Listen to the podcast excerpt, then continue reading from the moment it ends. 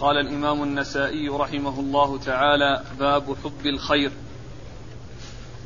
قال أخبرني أحمد بن حفص قال حدثني أبي قال حدثني إبراهيم بن طهمان عن سعيد بن أبي عروبة عن قتادة عن أنس رضي الله عنه أنه قال لم يكن شيء أحب إلى رسول الله صلى الله عليه وآله وسلم بعد النساء من الخيل. بسم الله الرحمن الرحيم. الحمد لله رب العالمين وصلى الله وسلم وبارك على عبده ورسوله نبينا محمد وعلى آله وأصحابه أجمعين. أما بعد يقول النسائي رحمه الله حب الخيل. الخيل تحب لأنه جاء عن النبي صلى الله عليه وسلم فيها أحاديث منها الخيل الخيل معقود في نواصيها الخير إلى يوم القيامة. فهذا يبعث على محبتها. وقد أورد النسائي تحت هذه الترجمة حديث أبي واحد حديث أنس رضي الله تعالى عنه أن النبي صلى الله عليه وسلم قال أن النبي أن النبي صلى الله عليه وسلم قال لم يكن أنس يقول لم يكن. عن أنس رضي الله عنه قال لم يكن شيء أحب إلى رسول الله صلى الله عليه وسلم بعد النساء من الخير. لم يكن شيء أحب إلى رسول الله صلى الله عليه وسلم بعد النساء من الخير. الحديث فيه دلالة على محبة الخيل وأنه يلي محبة النساء. وقد جاء في الحديث حبب إلي من دنياكم النساء والطيب. وقيل أنه لعله لم يذكر الخيل مع النساء والطيب لأن حب الخيل من الدين ولأن فيها آه، ولأنها من أسباب الانتصار ومن أسباب الخير للمسلمين. وأما النساء والطيب فهي محببة من الأمور الدنيا ولكن الخير لكونها تتخذ للجهاد في سبيل الله والجهاد في سبيل الله عز وجل فيه إعلاء كلمة الله وإظهار دين الله فلم تذكر يعني مع الاثنتين اللتين هما النساء والطيب. ولكن الذي يدل على محبتها وعلى الرغبة فيها ما أخبر به الرسول الكريم صلى الله عليه وسلم عنها من قوله عليه الصلاة والسلام الخيل معقود في نواصيها الخير إلى يوم القيامة وقد مر جملة من الطرق لهذا الحديث ويأتي أيضا جملة من الطرق لهذا الحديث الذي هو حديث الخيل معقودة في نواصيها الخير إلى الخيل معقود في نواصيها الخير إلى يوم القيامة. وهذا الحديث آه، ضعفه الألباني ولعل السبب في ذلك وجود مدلسين هما سعيد بن أبي عروبة وكذلك أيضا قتادة وكل منه كل منهما مدلس وقد جاء بالعنعنة عن كل واحد منهما. وأما إسناد الحديث فيقول النسائي أخبرني أحمد بن حفص. أخبرني أحمد بن حفص بن عبد الله بن راشد النيسابوري وهو صدوق أخرج حديثه. البخاري وأبو داود والنسائي. البخاري وأبو داود والنسائي. البخاري في الصحيح؟ البخاري؟ أي نعم. البخاري وأبو داود والنسائي؟ نعم. البخاري وأبو داود والنسائي. عن أبيه وهو حفص بن عبد الله بن راشد النيسابوري وهو صدوق. نعم. أخرج له. البخاري وأبو داود والنسائي وابن ماجه. البخاري وأبو داود والنسائي وابن ماجه يعني زيادة على ابنه ابن ماجه خرج له.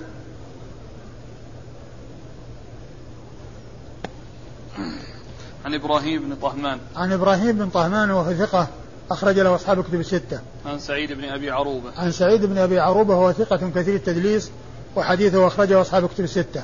عن قتادة عن قتادة. بن دعامة السدوسي البصري وهو ثقة أخرج له أصحاب كتب الستة.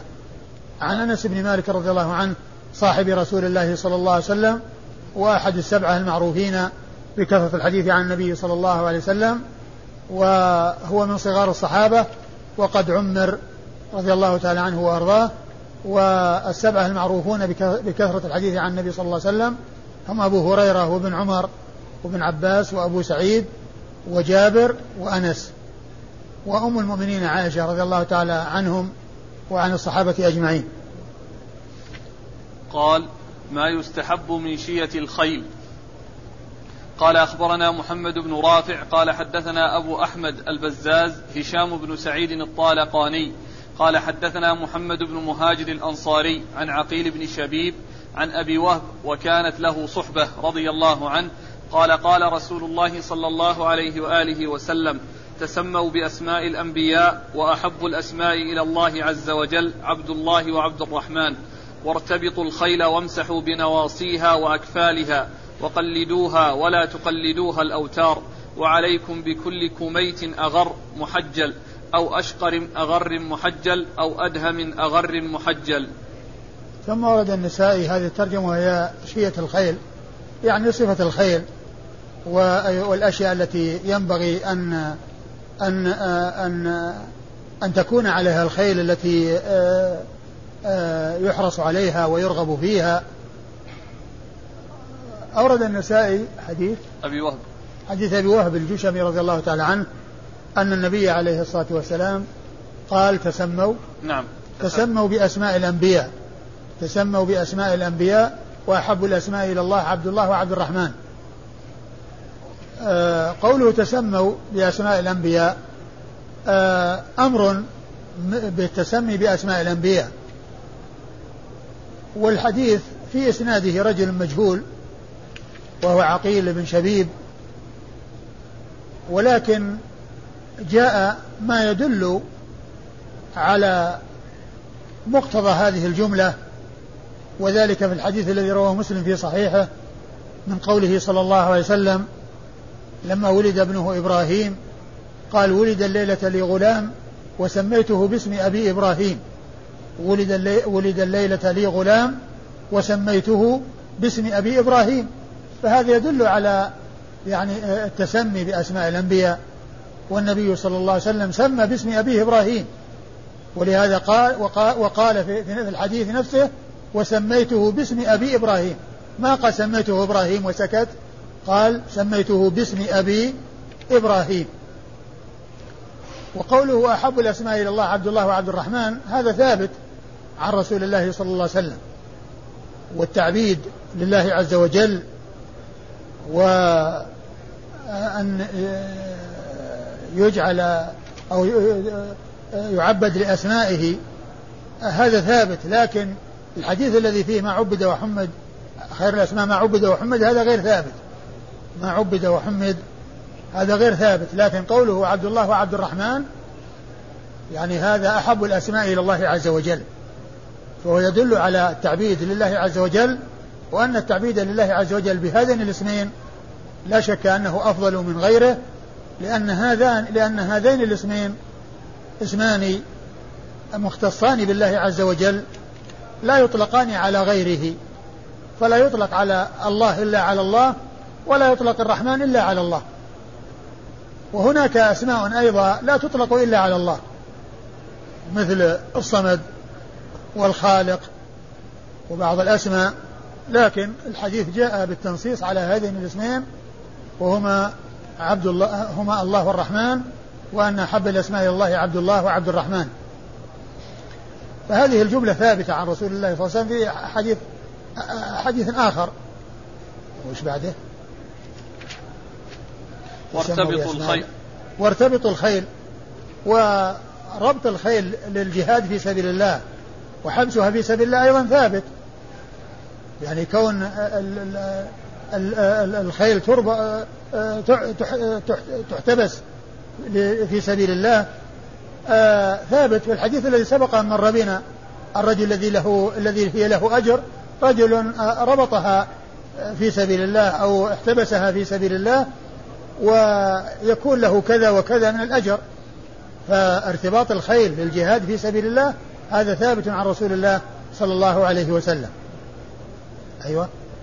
وارتبطوا الخيل وامسحوا بنواصيها وأكفالها. وامسحوا بنواصيها وأكفالها.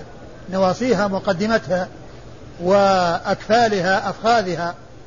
يعني قيل أن المقصود من ذلك يعني الاستئناس بها وتأنيسها وكونها تستأنس بصاحبها عندما يمسح عليها فإن ذلك فيه استئناس له واستئناس لها. تأنس به وهو يأنس بمسها والقرب منها. وقيل إن المقصود من ذلك يعني آه، معرفة حالها وجس سمنها بكونه يمسح على على أفخاذها. وقيل أن المقصود من ذلك هو إزالة الغبار عنها ونفض الغبار عنها بكون الإنسان ينفض ذلك عنها بيده. ويزيله عنها بيده. أيوه. ولا تقل وقلدوها ولا تقلدوها الأوتار. وقلدوها ولا تقلدوها الأوتار. قيل المقصود بقوله قلدوها أي أي آآ آآ يعدونها لإعلاء كلمة الله عز وجل والجهاد في سبيل الله. فكأن هذا أمر لازم يعني لزوم القلادة للعنق. وقيل ولا تقلدوها الأوتار يعني أنه لا تقلد للفخر والخيلاء وأخذ الثأر وما يحصل بين القبائل من الاقتتال بغير حق لا تتخذ الخيل لذلك لا تتخذ الخيل لذلك بأن تستعمل لهذه لهذه الأغراض. وقيل أن المقصود لا تقلدوها الأوتار أي أنها لا تقلد الأوتار في أعناقها إما لكون ذلك سببا في اختناقها عندما ترعى في شجرة وليس عندها أحد فيعلق عود من الأعواد بها فيؤدي ذلك إلى اختناقها. وقيل أن المقصود بذلك أنهم عندهم في الجاهلية كانوا يقلدونها الأوتار لتحميها عن العين وحتى لا يصيبها عين بسبب ذلك فالمنع لهذه الأغراض. أيوة. وعليكم بكل كميت أغر محجل. وهذه هي الصفات التي آه التي هي آه المرغوبة في الخير. والتي آه هي المقصودة بالترجمة بقوله شية الخيل أي صفتها وعلامتها وقال عليكم بكل كميت بكل كميت أغر محجل والكميت هو الذي آه اختلطت آه الحمرة فيه بالسواد. يعني حمرة بسواد. يعني ليست حمرة خالصة ولا سواد خالص وإنما بين بين. وأغر الذي في ناصيته بياض. وفي آه في وجهه بياض. هذا هو الأغر. والمحجل هو الذي في قوائمه بياض يعني في تحت الركبتين تحت الركبتين. وفوق الحافر فيكون تلك المنطقة يكون فيها بياض. بكل أغر أغر محجل و أو أشقر أغر محجل. أو أشقر أغر محجل والأشقر هو الأحمر الخالص الحمرة. والأدهم الأغر المحجل هو الأسود الأغر المحجل.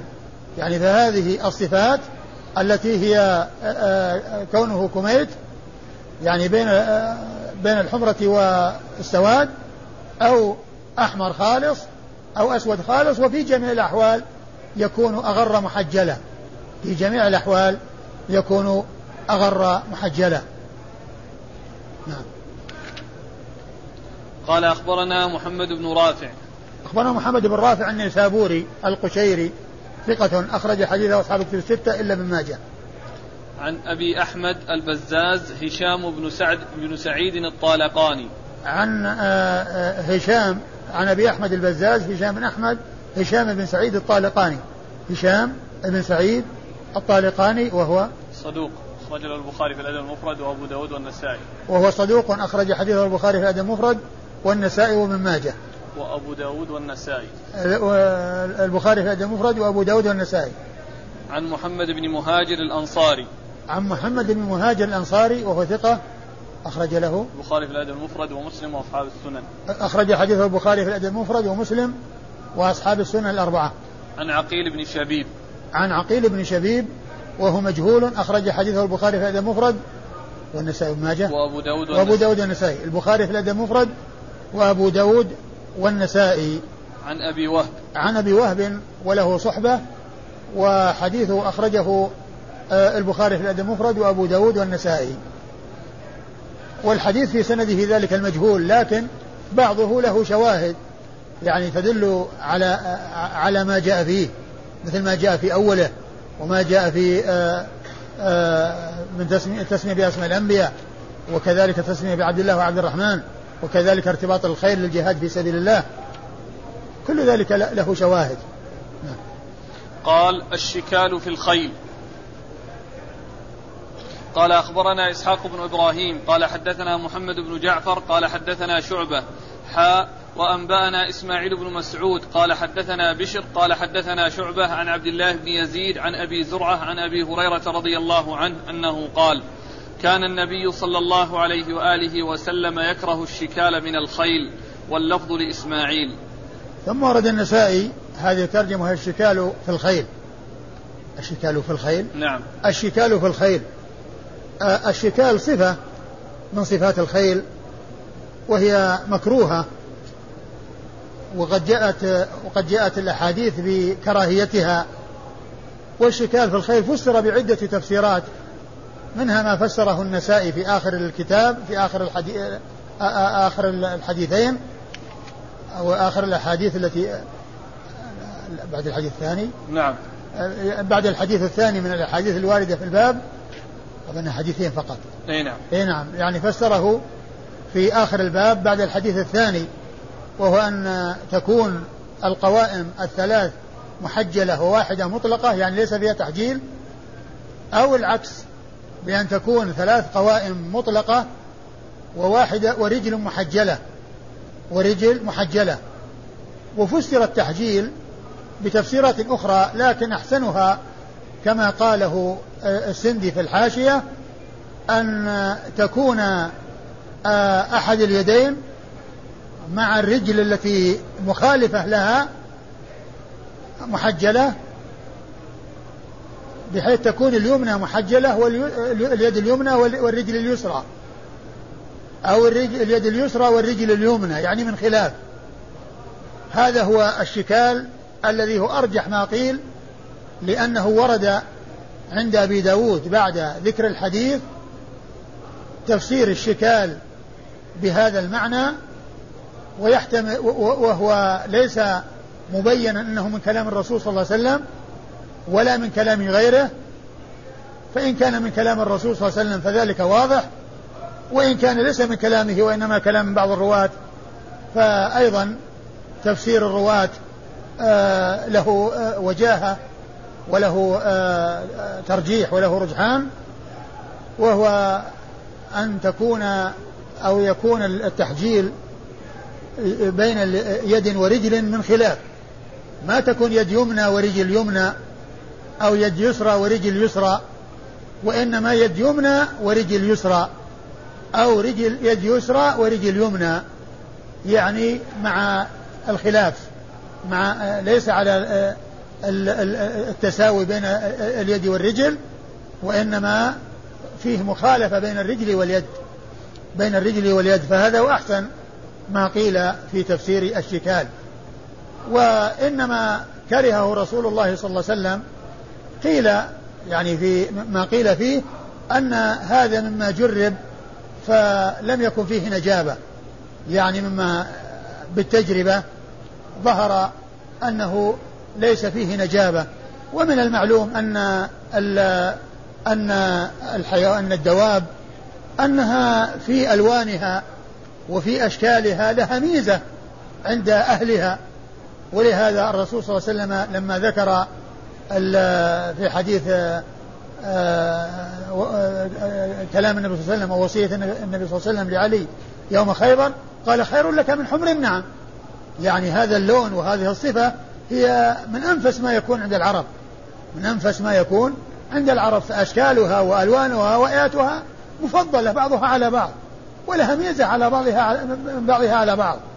ثم أيضا من حيث التجربة بعضها أو آه، آه، هذه الصفات تكون يعني غالبا آه، على هيئة على على صفة على هيئة حسنة وعلى هيئة مرغوب فيها. يعني من حيث من من الوجوه المختلفة. نعم. قال أخبرنا إسحاق بن إبراهيم. أخبرنا إسحاق بن إبراهيم هو بن مخلد بن راهوية الحنظلي. وهو ثقة آه، فقيه وصف بأنه أمير المؤمنين في الحديث وحديث أخرجه أصحاب الكتب الستة إلا ابن ماجه. عن محمد بن جعفر. عن محمد بن جعفر هو الملقب غندر البصري ثقة أخرج له أصحاب الكتب الستة. عن شعبة. عن شعبة بالحجاج الواسطي ثم البصري وهو ثقة وصف بأنه أمير المؤمنين في الحديث وحديث أخرجه أصحاب الكتب الستة. حاء وأنبأنا إسماعيل بن مسعود. ثم قال حاء وأنبأنا إسماعيل بن مسعود وهو البصري أبو مسعود ثقة أخرج حديثه النسائي وحده. عن بشر. عن بشر بن المفضل وهو ثقة أخرج له أصحاب الكتب الستة. عن شعبة عن عبد الله بن يزيد. عن شعبة عن عبد الله بن يزيد وهو النخعي وهو صدوق أخرج حديثه مسلم وأبو داود والنسائي. مسلم وأبو داود والنسائي. وذكر الحافظ بن حجر أن الإمام أحمد قال إنه أسلم بن عبد الرحمن النخعي وأن شعبة أخطأ في, تس في اسمه. أن شعبة أخطأ في اسمه. لكن هذا آه ذكر له ترجمة وذكر من خرج له وذاك ذكر له ترجمة وذكر من خرج له وهما متفاوتان. لأن هذا خرج له مسلم وأبو داود والنسائي وذاك الذي سيأتي في الحديث الذي بعد هذا أخرج له مسلم وأصحاب السنن الأربعة.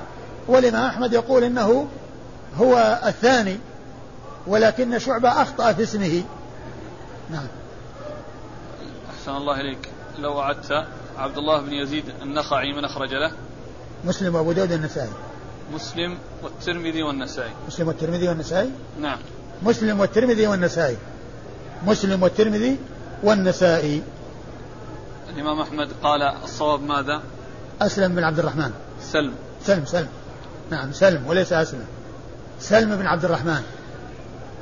وجاء في الحديث الذي بعد ذلك سالم وهو سلم.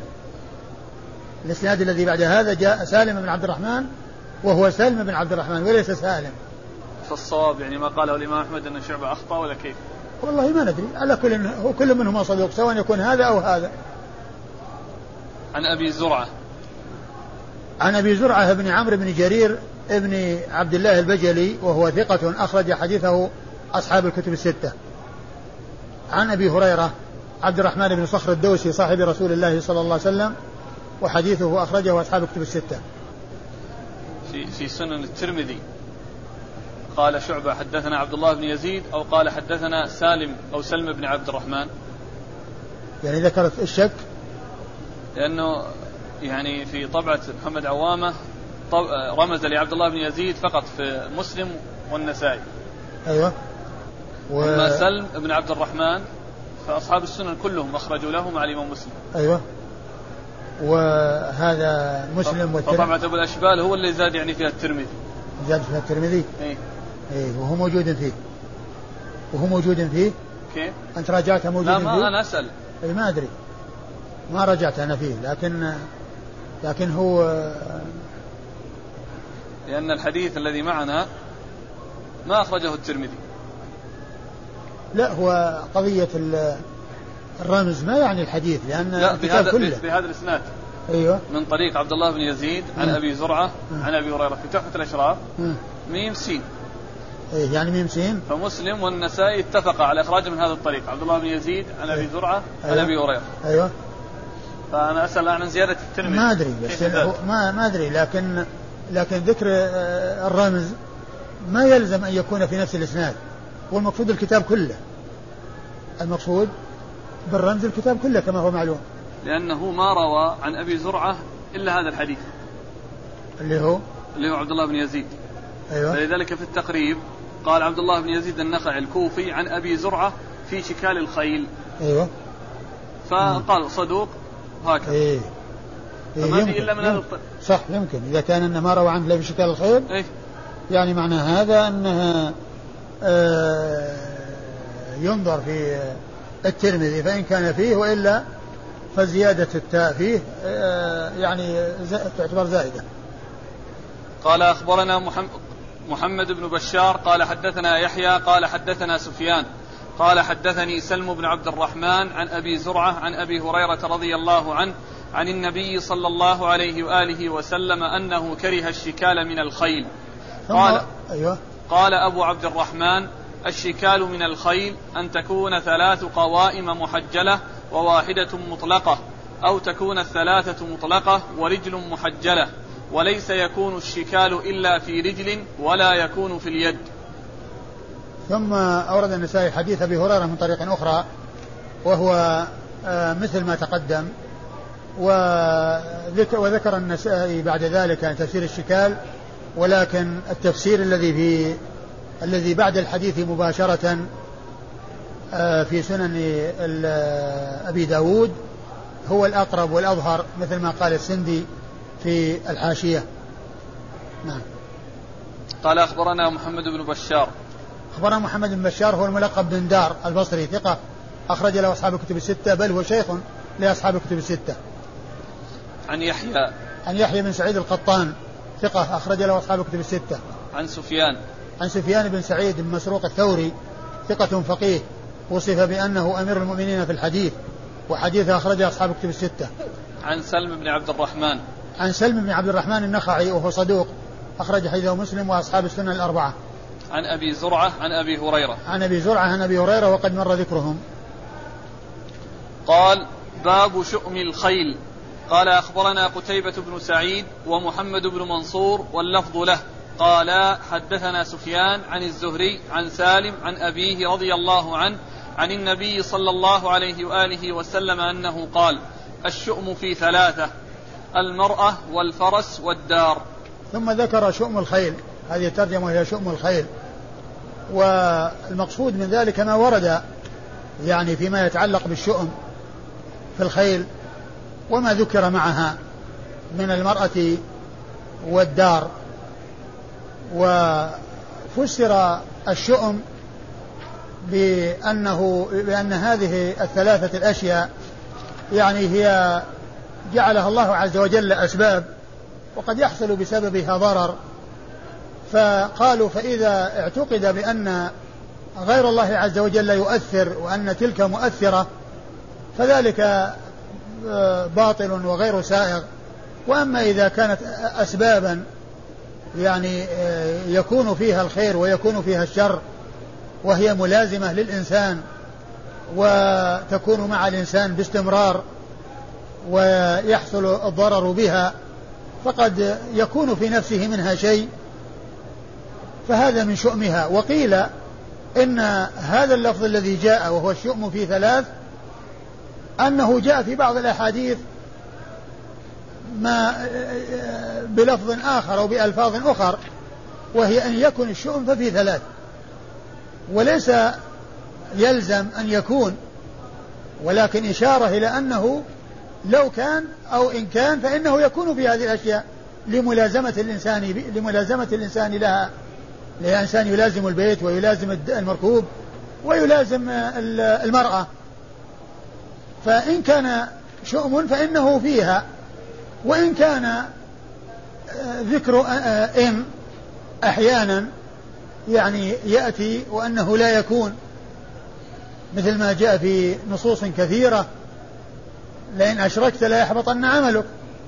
يخاطب النبي صلى الله عليه وسلم وهو لا يشرك فلا يحبط يحبط عمله. وليس الشرط أو حصول الشرط أنه يعني يقع يعني يقع جوابه وإنما هو على سبيل الفرض لو حصل لكان كذا وكذا. فإن كان الشؤم في شيء فإنه يكون في هذه الأشياء. مع أن الشؤم لا يكون ولا يتشام الإنسان في في شيء وإنما يرجع الأمور كلها إلى الله عز وجل ويعتمد على الله ويتوكل على الله عز وجل. وعلى هذا ف الروايات التي جاء فيها إن يكن الشأن في ثلاث يعني آه، قال الشيخ الألباني إنها هي المحفوظة. وأما ما جاء في هذا اللفظ الذي هو بغير الشرط فإنه يكون شاذا لأن هذا فيه إثبات الشؤم وذاك ليس فيه إثبات الشؤم ولكن إثبات أنه لو كان يكون في هذه الأشياء. أنه لو كان فإنه يكون في هذه الأشياء وليس من شرط أو أنه يلزم من وجود الشرط أن يوجد جوابه لكن المقصود من ذلك أنه إن كان فإنه يكون وليس بلازم أن يكون. الشؤم فيه ثلاث الفرس والمرأة والدار الفرس والمرأة والدار وذكرت هذه الأشياء لملازمة الإنسان لها. أيوة. من التفسير الأول بدون إن ماذا يقول؟ من؟ يعني يقول أن أن أن أن أن أن, أن هذه الأشياء الثلاث يعني هي أسباب عادية يعني لحصول الشر كما أنها تكون أيضا أسباب عادية لحصول الخير لحصول الخير. فإذا يعني لوحظ أنه يحصل فيها لملازمتها شيء من الشر فلا فليس من قبيل كون ال ال ال هذه الأشياء مؤثرة وأن تلك الأسباب أنها يحصل منها شيء بغير إذن الله عز وجل. ولهذا قال المحشي أن هذا يعني ما كان من هذا القبيل يكون جائزا. لكن الأظهر والأقرب التفسير الثاني الذي هو أن إن شرطية وليس من لازم وجود الشرط أن يكون آه، حاصلا جوابه الذي هو وجود الشؤم. قال أخبرنا قتيبة بن سعيد. أخبرنا قتيبة بن سعيد بن جميل بن طريف البغلاني ثقة أخرج له أصحاب كتب الستة. ومحمد بن منصور. ومحمد بن منصور الجواز المكي ثقة أخرج له أخرجه النسائي وحده. عن سفيان. عن سفيان وهو بن عيينة ثقة أخرج له أصحاب كتب الستة. عن الزهري. عن الزهري محمد بن مسلم بن عبيد الله بن شهاب الزهري ثقة فقيه أخرج له أصحاب كتب الستة. عن سالم. عن سالم بن عبد الله بن عمر وهو ثقة فقيه أحد فقهاء المدينة السبعة في عصر التابعين على أحد الأقوال الثلاثة في السابع منهم وحديثه أخرجه أصحاب كتب الستة. عن أبيه. عن أبيه عبد الله بن عمر بن الخطاب رضي الله عنهما وهو صحابي جليل أحد العبادلة الأربعة من الصحابة وأحد السبعة المعروفين بكثرة الحديث عن النبي صلى الله عليه وسلم. قال أخبرني هارون بن عبد الله قال حدثنا معن قال حدثنا مالك والحارث بن مسكين قراءة عليه وأنا أسمع واللفظ له عن ابن القاسم قال حدثنا مالك عن ابن شهاب عن حمزة وسالم بني عبد الله بن عمر عن عبد الله بن عمر رضي الله عنهما أن رسول الله صلى الله عليه وآله وسلم قال الشؤم في الدار والمرأة والفرس. ثم ذكر الحديث حديث ابن عمر من طريق أخرى وهو مثل ما تقدم. والإسناد؟ قال أخبرني هارون بن عبد الله. هارون بن عبد الله هو الحمال البغدادي ثقة أخرج حديثه مسلم وأصحاب السنن الأربعة. عن معن. عن معن بن عيسى وهو ثقة أخرج له أصحاب الكتب الستة. عن مالك. عن مالك بن أنس إمام دار الهجرة وهو الإمام المشهور وحديثه عند أصحاب الكتب الستة. والحارث بن مسكين قراءة. ثم الحارث بن مسكين وهو شيخ النسائي يعني هذا إسناد آخر يرجع إلى إلى هارون. لأن هارون شيخه والحارث المسكين شيخه. ولكنه هنا ما ذكر حال التحويل. والمقصود أن الحارث المسكين معطوف على هارون. معطوف على هارون لأن هذا إسناد آخر يبدأ من جديد. والحارث المسكين ثقة أخرج حديث أبو داود والنسائي. عن ابن القاسم. نعم. عن ابن القاسم عبد الرحمن بن القاسم. ال ال وهو ثقة أخرج حديثه البخاري. وأبو داود في المراسيل والنسائي. عن مالك عن مالك. عن ابن شهاب عن حمزة. عن ابن شهاب وقد مر ذكره عن سالم وعن عبد الله بن عمر وقد مر ذكرهما. عن عن أما حمزة فهو شقيق عبد الله فهو شقيق سالم بن عبد الله بن عمر وهو ثقة أخرج حديثه أصحاب الكتب الستة. قال أخبرنا محمد بن عبد الأعلى قال حدثنا خالد قال حدثنا ابن جريج عن أبي الزبير عن جابر رضي الله عنه أن رسول الله صلى الله عليه وآله وسلم قال إن يك في شيء ففي, الربعة والمرأة والفرس. ثم ورد النسائي حديث جابر. حديث جابر رضي الله عنه. إن يكو أي الشؤم في شيء ففي الربعة وال الربعة والمرأة نعم. الربعة والمرأة والفرس. والمقصود بالربعة الدار. الربعة والربع الدار. ولهذا جاء في الحديث الذي لما أراد أن يدخل مكة قال أتنزل في دارك؟ قال وهل ترى لنا عقيل ترك لنا عقيل من رباع؟ يعني هل ترك لنا من دور؟ الرباع هي الدور والربعة هي الدار. فهي مثل الحديث الذي مر يعني فيه لفظ الدار. هو المقصود به الدار أو المنزل. والربع أو الربعة هي الدار. والحديث آه، مثل الأحاديث الأخرى التي جاءت بلفظ إن الشؤم ففي كذا. قال أخبرنا محمد بن عبد الأعلى. أخبرنا محمد بن عبد الأعلى وهو ثقة أخرج حديثه مسلم وأبو داود في القدر والترمذي والنسائي وابن ماجه. عن خالد. عن خالد بن الحارث البصري ثقة أخرج له أصحاب كتب الستة. عن ابن جريج. عن ابن جريج عبد الملك بن عبد العزيز بن جريج المكي ثقة فقيه يرسل ويدلس وحديثه أخرج أصحاب كتب الستة. عن أبي الزبير. عن الزبير أبي الزبير وهو محمد بن مسلم بن تدرس المكي آه، صدوق يدلس وحديثه أخرج أصحاب كتب الستة. عن جابر, عن جابر بن عبد الله الأنصاري رضي الله عنه وهو أحد السبعة المعروفين بكثرة الحديث عن النبي صلى الله عليه وسلم. قال باب بركة الخيل. قال أخبرنا إسحاق بن إبراهيم قال أنبأنا النضر قال حدثنا شعبة عن أبي التياح قال سمعت أنسا. حاء وأنبأنا محمد بن بشار قال حدثنا يحيى قال حدثنا شعبة قال حدثني أبو التياح عن أنس بن مالك رضي الله عنه أنه قال قال رسول الله صلى الله عليه وآله وسلم البركة في نواصي الخيل. ثم ورد النسائي آه، بركة الخيل. الخيل مباركة وجعل الله فيها البركة. ومن بركتها ما جاءت ما جاء في الأحاديث الكثيرة عن النبي صلى الله عليه وسلم بقوله الخيل معقود في نواصيها الخير إلى يوم القيامة. فهذا من بركتها. وهذا يدل على بركتها.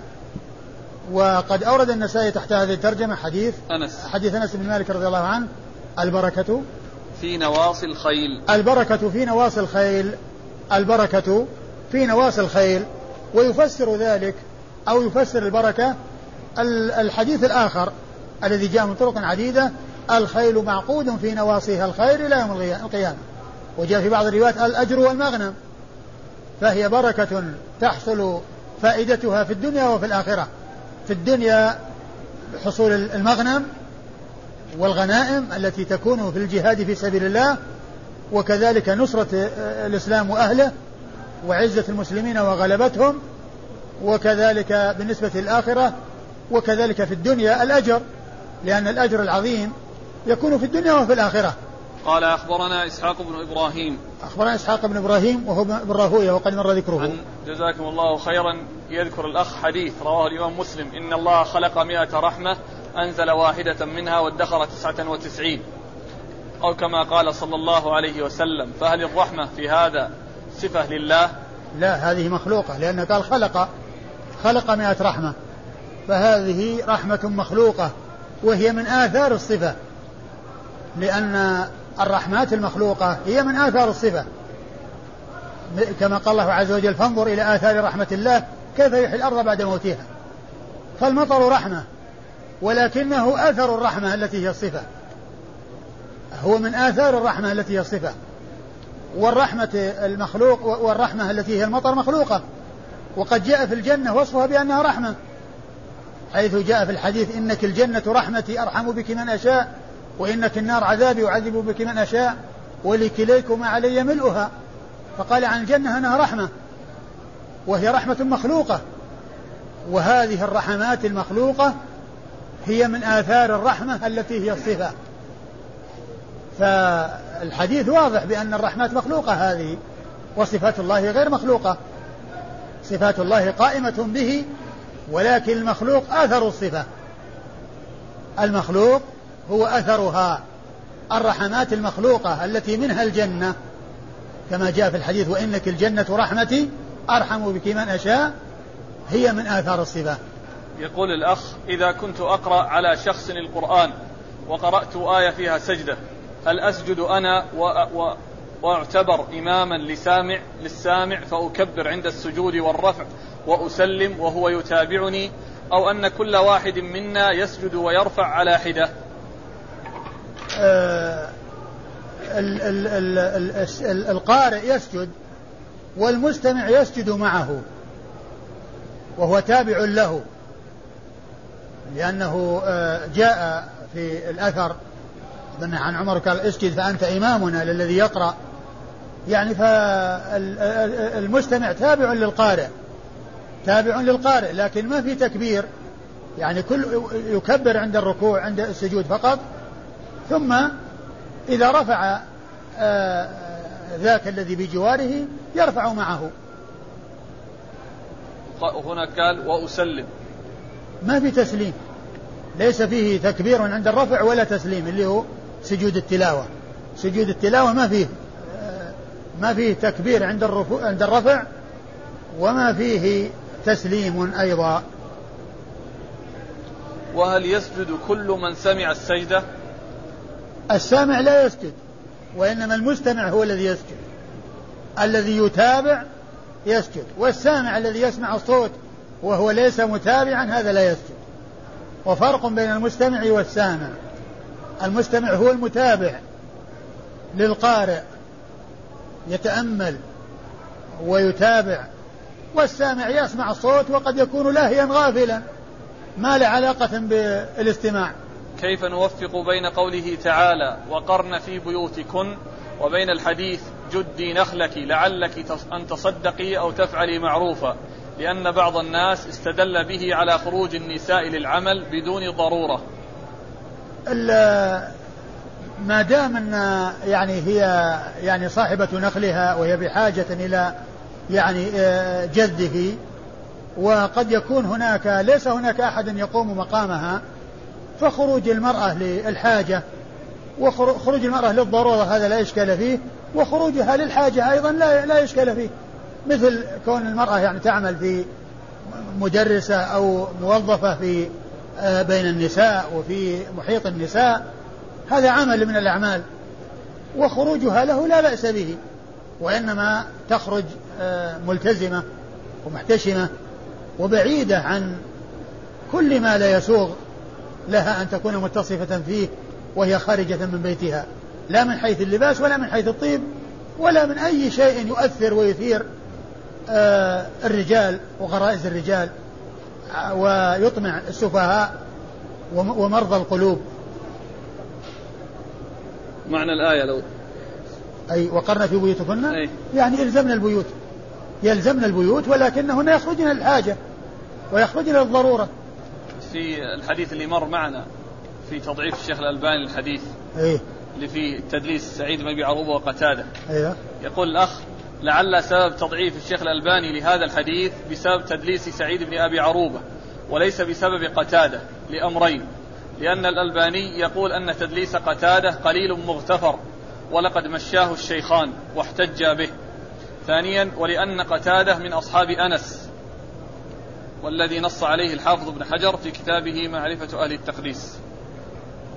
على كل هو التدليس يعني موجود يعني وسواء من الاثنين أو من واحد.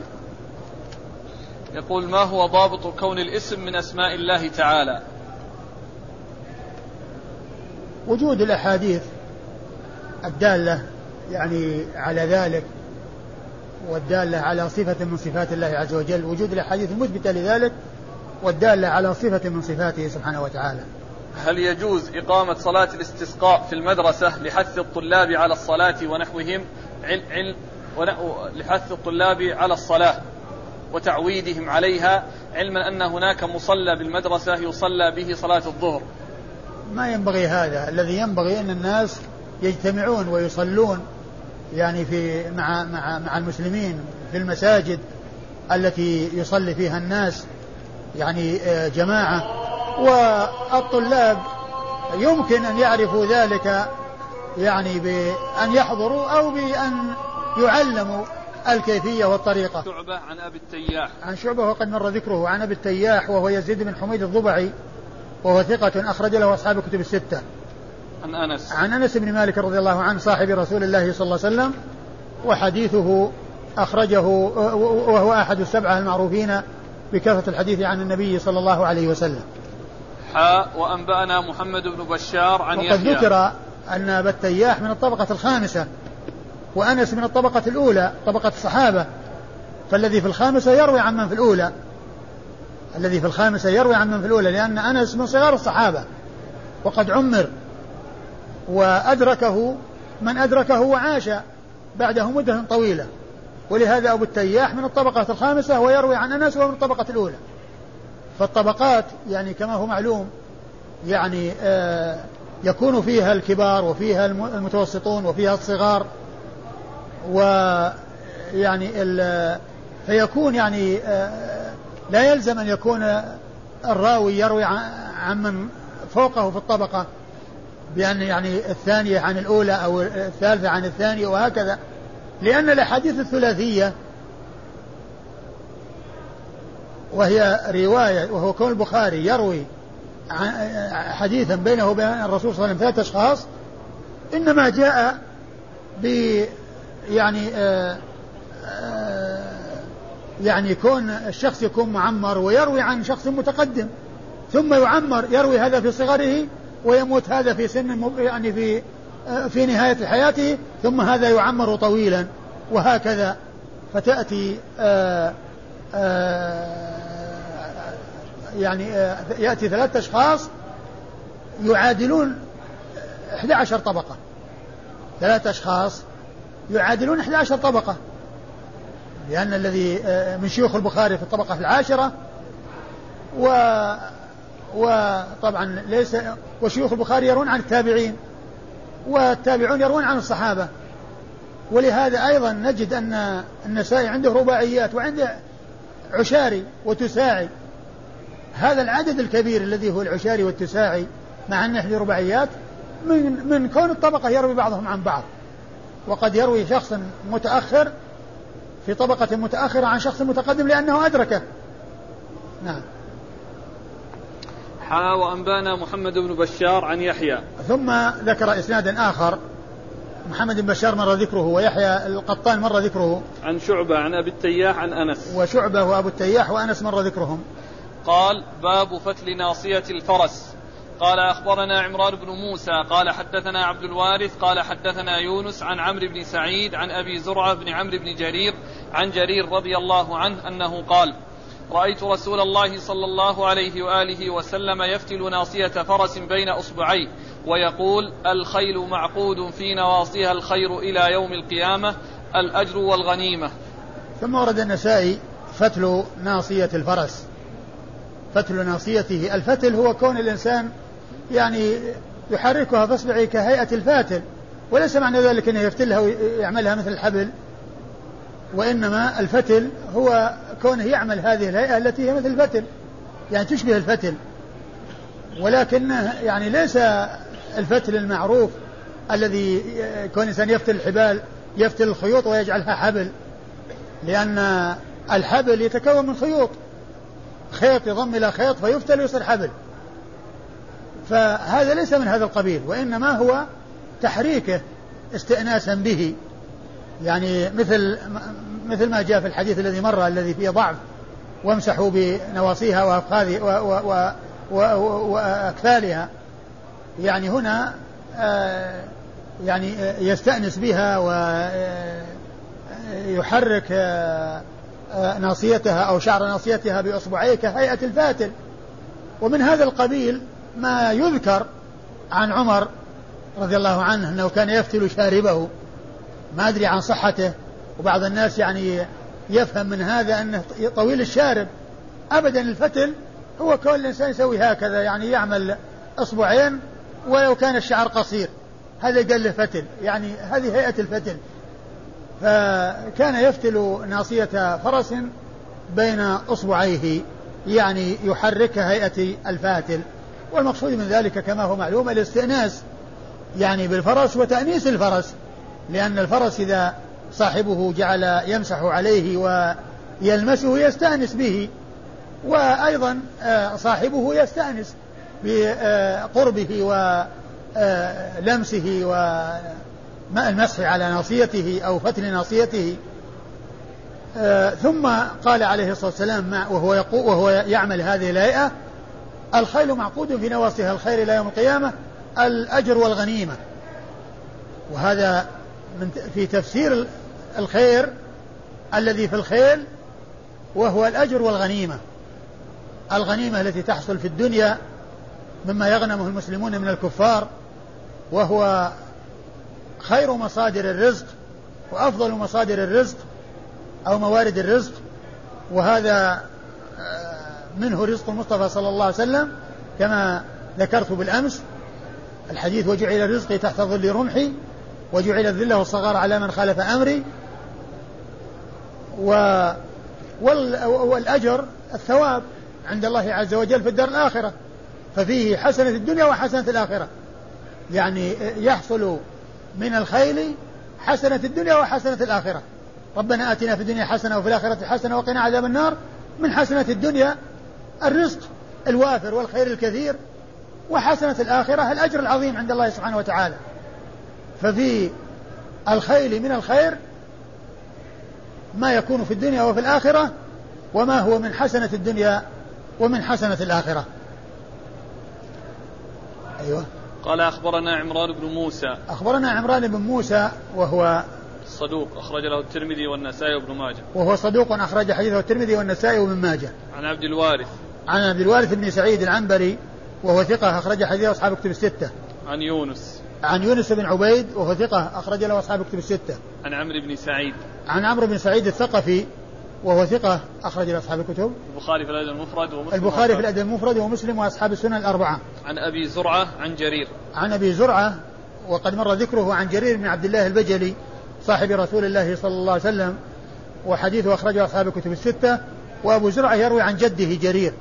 لأن أبو زرعة ابن عمرو بن جرير فهو يروي عن جده جرير من رواية الحفيد عن الجد من رواية الحفيد عن الجد. قال أخبرنا قتيبة بن سعيد قال حدثنا الليث عن نافع عن ابن عمر رضي الله عنهما عن رسول الله صلى الله عليه وآله وسلم أنه قال الخيل في نواصيها الخير إلى يوم القيامة. ثم ورد النسائي حديث ابن عمر. حديث ابن عمر رضي الله عنه رضي الله عنهما الخيل في نواصيها الخير إلى يوم القيامة. ولكن ليس فيه ذكر الفتل فتل ناصية الفرس لأن الترجمة الذي يشهد لها هو الحديث الأول. وأما الأحاديث الأخرى فلا فليس فيها ذكر الفتل. وإنما فيها ذكر آه، الخيل معقود في نواصيها الخير إلى يوم القيامة. والحديث كما أشرت ورد من طرق عديدة عن جماعة من الصحابة. وقد ذكر الحافظ بن حجر في فتح الباري في الجزء السادس صفحة 56 آه، الصحابة الذين رووا هذا الحديث والأئمة الذين خرجوا هذا الحديث. الخيل معقود في نواصيها الخير إلى يوم القيامة. ذكر الحافظ بن حجر في الجزء السادس صفحة 96 من فتح الباري. الصحابة الذين رووا هذا الحديث والأئمة الذين خرجوا هذا الحديث. وذكر جماعة يعني يعني عددا من الصحابة ومن الأئمة خرجوا هذا الحديث وأنا ذكرته في الفوائد المنتقاة من فتح الباري وكتب أخرى. والحديث كما قلت ليس فيه شاهد للترجمة إلا الحديث الأول. أحاديث عديدة في فضل الخيل وبركة الخيل والذي يطابق الترجمة هو الحديث الأول. أيوة. الحديث حكم عليه بالتواتر ولا كيف؟ لا ما حكى عليه بالتواتر وإنما قال آه الحديث حديث الخيل رواه فلان وفلان آه جاء عن فلان صحابي خرجه فلان وعن فلان صحابي خرجه فلان وعن فلان صحابي خرجه فلان وعدد يعني ما تذكروا إيش يبلغون لكنهم آه، عدد لا بأس به قال أخبرنا قتيبة بن سعيد عن الليث قتيبة بن سعيد مر ذكره الليث بن سعد المصري ثقة فقيه أخرج له أصحاب كتب الستة. عن نافع. عن نافع وهو مولى بن عمر ثقة أخرج له أصحاب كتب الستة. عن ابن عمر وقد مر ذكره. وهذا من رباعيات النسائي لأن فيه بين النسائي وبين الرسول صلى الله عليه وسلم أربعة أشخاص قتيبة والليث ونافع وابن عمر. قال حدثنا محمد بن العلاء أبو كريب. قال حدثنا ابن إدريس عن حسين عن عامر عن عروة البارقي رضي الله عنه أنه قال قال رسول الله صلى الله عليه وآله وسلم الخيل معقود في نواصيها الخير إلى يوم القيامة. ثم ورد النسائي حديث عروة البارقي رضي الله عنه وهو, قوله صلى الله عليه وسلم الخيل معقود في نواصيها الخير إلى يوم القيامة. وهو مثل ما تقدم وعروة هذا ابن أبي هو ابن أبي الجعد يعني يأتي في بعض الأحاديث وبعض الروايات اللي ستأتي بعضها يقال له البارقي وفي بعضها يقال له ابن أبي الجعد وهو شخص واحد. أيوه في الإسناد. قال حدثنا محمد بن العلاء أبو كريب محمد بن العلاء أبو كريب ثقة أخرج له أصحاب كتب الستة. عن ابن إدريس. عن ابن إدريس عبد الله بن إدريس الأودي وهو ثقة أخرج له أصحاب كتب الستة. عن حصين عن حسين بن عبد الرحمن وهو ثقة أخرج له أصحاب كتب الستة. عن عامر. عن عامر الشعبي عامر بن شراحيل الشعبي ثقة أخرج له أصحاب كتب الستة. عن عروة. عن عروة ابن الزبير آه. عن عروة ابن آه، ابن أبي الجعد البارقي وهو صحابي أخرج له أصحاب الكتب الستة وهو الصحابي الذي آه، أعطاه النبي صلى الله عليه وسلم دينارا ليشتري به شاة فاشترى بالدينار شاتين وباع إحدى الشاتين بدينار وجاء إلى النبي صلى الله عليه وسلم بشاة ودينار. فدعا له الرسول صلى الله عليه وسلم في البركة فكان ما اشترى شيئا إلا وربح فيه. فكان ما اشترى شيئا إلا وربح فيه. هو هذا هو صاحب هذه القصة الذي عروة ابن أبي الجعد البارقي. رضي الله تعالى عنه. وحديث أخرجه أصحاب كتب الستة. قال أخبرنا محمد بن المثنى ومحمد بن بشار قال حدثنا ابن أبي عدي عن شعبة عن حسين عن الشعبي عن عروة بن أبي الجعد أنه سمع النبي صلى الله عليه وآله وسلم يقول الخيل معقود في نواصيها الخير إلى يوم القيامة الأجر والمغنم. ثم ورد النسائي حديث عروة رضي الله عنه الخيل معقود في نواصيها الخير إلى يوم القيامة الأجر والمغنم. وقد مر ذكره. وأما الإسناد فيقول النسائي أخبرنا محمد بن بشار ومحمد بن مثنى وهما من شيوخ أصحاب الكتب الستة بل إنهما متفقان في أمور كثيرة في سنة الولادة وسنة الوفاة والشيوخ والتلاميذ وكونهما من أهل البصرة. ولهذا قال الحافظ بن حجر وكانا كفرسي رهان يعني فرسي الرهان يعني متماثلين يعني ما ما يسبق أحدهما الآخر. وكان في كفرس رهان ومات في سنة واحدة وهي سنة 52 و200 قبل وفاة البخاري بأربع سنوات. وهما من شيوخ أصحاب الكتب الستة. نعم. عن ابن أبي عدي. عن ابن أبي عدي وهو محمد بن إبراهيم ابن أبي عدي ثقة أخرج له أصحاب الكتب الستة. عن شعبة عن حسين عن الشعبي عن عروة بن أبي الجعد. وقد مر ذكر هؤلاء الأربعة. قال أخبرنا عمرو بن علي قال أنبأنا محمد بن جعفر قال أنبأنا شعبة عن عبد الله بن أبي السفر عن الشعبي عن عروة رضي الله عنه أنه قال سمعت رسول الله صلى الله عليه وآله وسلم يقول الخيل معقود في نواصيها الخير إلى يوم القيامة الأجر والمغنم. ثم ورد النسائي حديث عروة البارقي رضي الله عنه من طريق أخرى وهو مثل ما تقدم. والإسناد أخبرنا عمرو بن علي هو الفلاس. ثقة أخرج له أصحاب الكتب الستة بل هو شيخ لأصحاب الكتب الستة. عن محمد بن جعفر. عن محمد بن جعفر ملقب غندر وهو ثقة أخرج له أصحاب الكتب الستة. عن شعبة عن عبد الله بن أبي السفر. عن شعبة مر ذكره عبد الله بن أبي السفر وهو ثقة أخرج حديث أصحاب الكتب الستة إلا الترمذي. عن الشعبي عن عروة. عن الشعبي عن عروة وقد مر ذكرهما. قال أخبرنا عمرو بن علي قال حدثنا عبد الرحمن قال أنبأنا شعبة قال قال أخبرني حسين وعبد الله بن أبي السفر أنهما سمع الشعبي يحدث عن عروة بن أبي الجعد رضي الله عنه عن النبي صلى الله عليه وآله وسلم أنه قال الخيل معقود في نواصيها الخير إلى يوم القيامة الأجر والمغنم. ثم ورد النسائي حديث عروة البارقي من طريق أخرى وهو مثل ما تقدم. والإسناد أخبرنا عمرو بن علي. عن عبد الرحمن مر ذكره عبد الرحمن هو بن مهدي البصري ثقة أخرج له أصحاب الكتب الستة. عن شعبة مر ذكره عن حسين وعبد الر... أو عبد الله بن أبي السفر عن, عن حسين و... عن حسين وعبد الله بن أبي السفر عن الشعبي عن عن الشعبي نعم. عن عروة. بس عن نعم. عروة وقد مر ذكرهم. انتهى الباب. نعم. والله تعالى أعلم وصلى الله وسلم وبارك على عبده ورسوله نبينا محمد وعلى آله وأصحابه أجمعين.